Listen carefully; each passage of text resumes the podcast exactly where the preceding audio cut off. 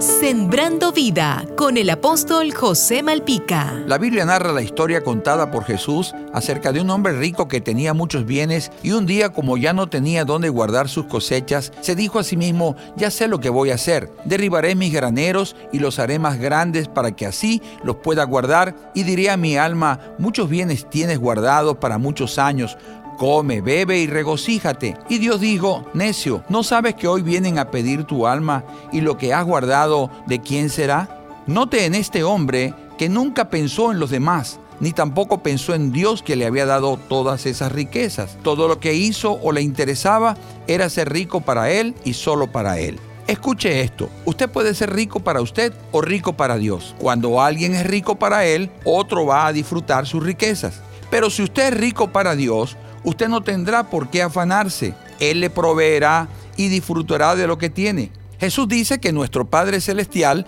alimenta a las aves del campo y viste las flores y luego dice, ¿no valéis vosotros más que ellos? Usted tiene que preguntarse hoy, ¿vivo por lo que tengo o vivo por lo que soy? Usted es muy amado por Dios y Él dio lo mejor que tenía a su Hijo Jesús para que muriese en la cruz en su lugar. Cuando usted vive conforme a lo que tiene, siempre tendrá necesidad. Vivirá en temor y solo para trabajar y amontonar riquezas que otro disfrutará. Usted vale más que un pájaro, vale la sangre de Cristo. Por eso no te afanes por qué comerás ni qué vestirás. Cristo quiere liberarte del afán y la ansiedad.